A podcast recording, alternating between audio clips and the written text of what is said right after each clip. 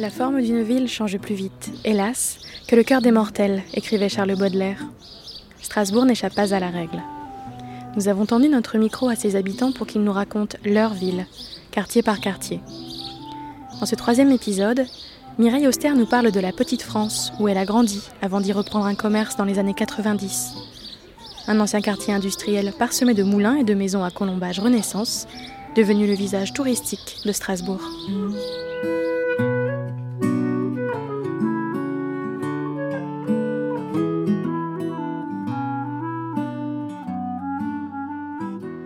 Mémoire de quartier, un podcast Rue 89 Strasbourg, réalisé par Anne Mélier, épisode 3, La Petite France. Donc je m'appelle Mireille Auster, je suis née à Strasbourg, rue Hermann, dans la, à la clinique du berceau. Et puis après, nous avons vécu à Strasbourg. Donc mon père était logé rue, 2 rue des Dentelles. Moi j'ai eu habité aussi rue du Bain-Finvillers. Et ma mère avait une boutique donc au 14 rue des Dentelles qu'elle a pris en 1980. Elle m'a légué cette affaire en 98 et depuis euh, je fabrique mes pains d'épices et je les vends dans le monde entier. Et notamment la petite France, oui.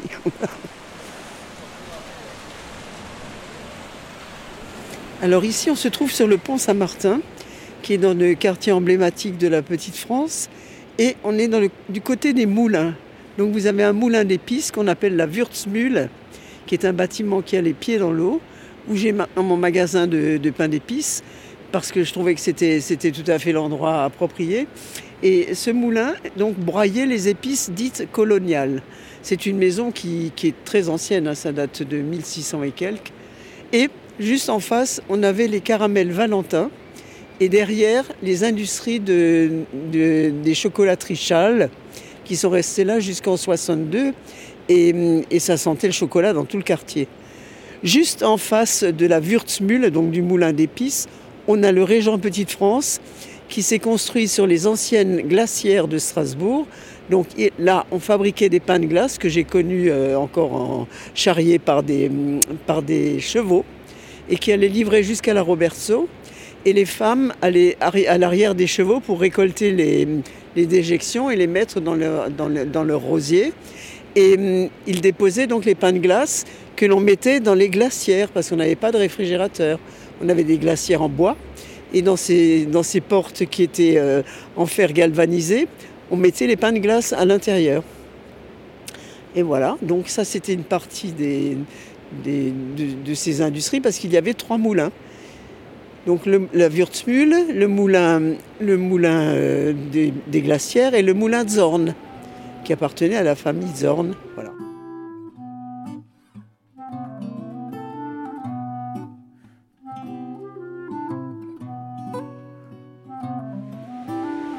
quoi est-ce qu'il ressemblait ce quartier quand vous y avez grandi? Eh bien, c'était un, quartier populaire. Alors, euh, c'était pas détestable, ça avait son charme aussi, parce qu'on y rencontrait toutes sortes de gens, euh, de gens très sympathiques et très vivants et un peu animés, quoi. Voilà. C'était un quartier surtout ouvrier, puisqu'il y avait euh, des tanneries, il y avait la pêche qui était exploitée, il y avait les moulins, il y avait. c'était vraiment un endroit très, très, très, très travailleur et très industrieux. Et donc euh, aussi pour ces gens, il y avait des distractions comme les estaminets, comme les, comme les, euh, les les, les, choses qui se trouvent dans la grande rue, et puis, euh, et puis dames qui, voilà, qui amusaient ces messieurs qui étaient en peine.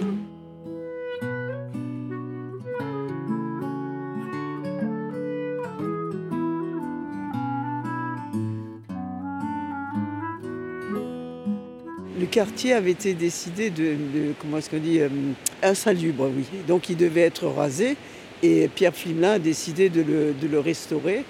Et, il a bien fait parce que quand même, on ne voit pas son passé comme ça. C'est le promoteur qui trouve que c'est insalubre. Et dans ces cas-là, il fait feu de, de, tout, euh, de tout cœur et il arrache et il installe des, buildings qui sont voilà, rentables. C'était vivant, c'était joyeux, c'était... euh, il y avait de la vie, il y avait des, clochards, mais c'était, c'était des gens qui faisaient partie du quartier. C'était, vous savez, comme on dit dans, le midi, on appelle les gens les ravis. Voilà. Donc il y avait les clochards qui portaient bonheur, on leur donnait la pièce. Et puis ils étaient contents. Et voilà.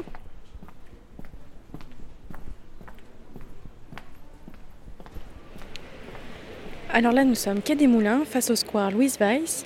Qu'est-ce qu'il y avait avant ici? Il y avait des bains municipaux ici, et, mais des bains aussi où on pouvait se baigner dans l'eau, et qui s'appelaient les bains Weiss.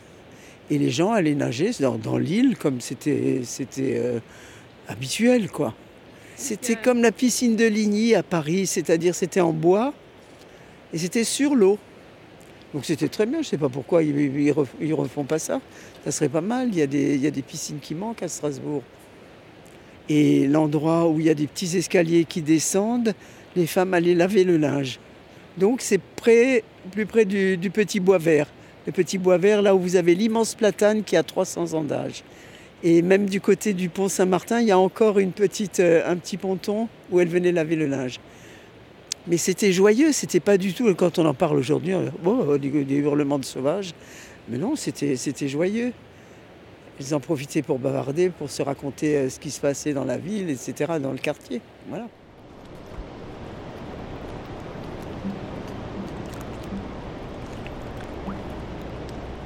Là, on est sur les ponts couverts, face à l'ENA. Euh, comment vous vous souvenez de, cet endroit? Alors cet endroit était l'endroit le plus triste du quartier puisque c'était la prison. C'était la prison après avoir été un lieu pieux, puisque c'était l'ordre de Saint-Jean de la Commanderie qui était là. Ça a été ensuite transformé en, hôpital et comme bien souvent c'est le cas, en prison. Donc il y avait une prison assez, assez sordide là et qui s'appelait le Roche-Pelhus parce que dans cet endroit on envoyait les, bois coloniaux de, quelque chose qui est très éprouvant pour, euh, les bronches. Et donc les prisonniers étaient obligés de râper ce bois de gaillac pour extraire le gaillacol. Donc ils, râpaient ce bois de gaillac et souffraient euh, vraiment de maladies pulmonaires, etc. C'était horrible. En plus, ils étaient au bord de l'eau. Donc c'était un endroit très humide. Et ça sentait très très fort. Le gaillacol, c'est quelque chose qu'on met quand on a des, douleurs, des tendinites, des choses comme ça. Vous voyez cette odeur très forte. Eh bien, eux, ils râpaient ça toute la journée. C'était pas télévision et, éducation, hein. c'était vraiment la souffrance à l'état pur. Et heureusement, euh, quand euh, Edith Cresson a été au gouvernement, elle a fait retaper ce, ce bâtiment et, et l'a transformé en école nationale d'administration. Ça, c'était il y a une vingtaine d'années à peu près.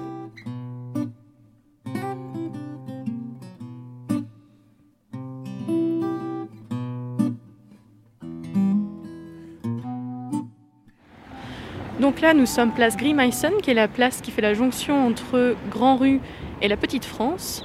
Euh, Est-ce que c'est deux quartiers différents? À ne surtout pas confondre parce que c'était deux quartiers de bandes rivales. Donc c'était la castagne entre les deux, les deux, les deux rues. Et euh, il fallait surtout pas parler de, des gens. Enfin, c'était vraiment de deux, deux identités différentes. À quoi ressemblait cette place euh, avant qu'il y ait ces grands ensembles récents? Eh bien, la rue des Lentilles était beaucoup plus longue.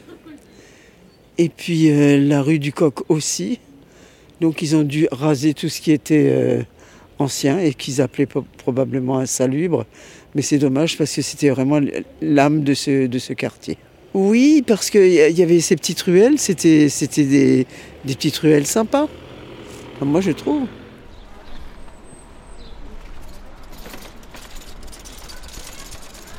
Donc ce quartier est devenu un peu plus euh, chic, on va dire, à partir des années 75, lorsque la, la réhabilitation demandée par Pierre Flimelin a été réalisée et que certains endroits ont été restaurés, que des promoteurs se sont intéressés au quartier. Pas toujours pour son bien, parce qu'il y en a qui en ont détruit euh, les parties euh, pittoresques, mais euh, ça a quand même donné une valeur au quartier. Les maisons ont été restructurées, euh, rééquipées de chauffage, de, salles de bain, de choses comme ça, donc de confort. Et, alors, après, grâce au travail de l'Office du tourisme, les gens sont arrivés.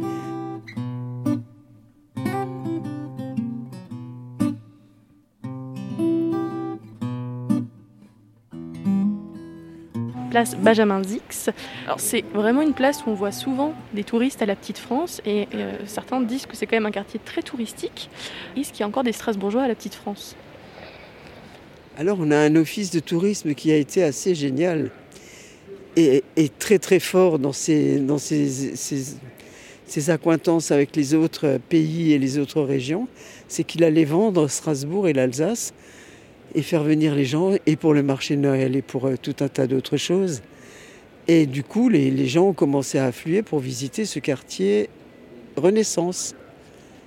Mais euh, c'est pas tout le temps, c'est à certaines heures, c'est à certains moments, c'est pas 24 euh, heures sur 24, il faut quand même pas exagérer. Mais il y a des gens toujours euh, déplaisants qui mettent en avant que c'est un quartier touristique. Donc y a, venez voir, venez voir si c'est touristique. Et vous serez drôlement surpris. Vous serez surpris par la qualité des restaurants. On avait deux, deux rue des Dentelles. On a des, restaurants qui, ont une réputation mondiale et qui sont excellents.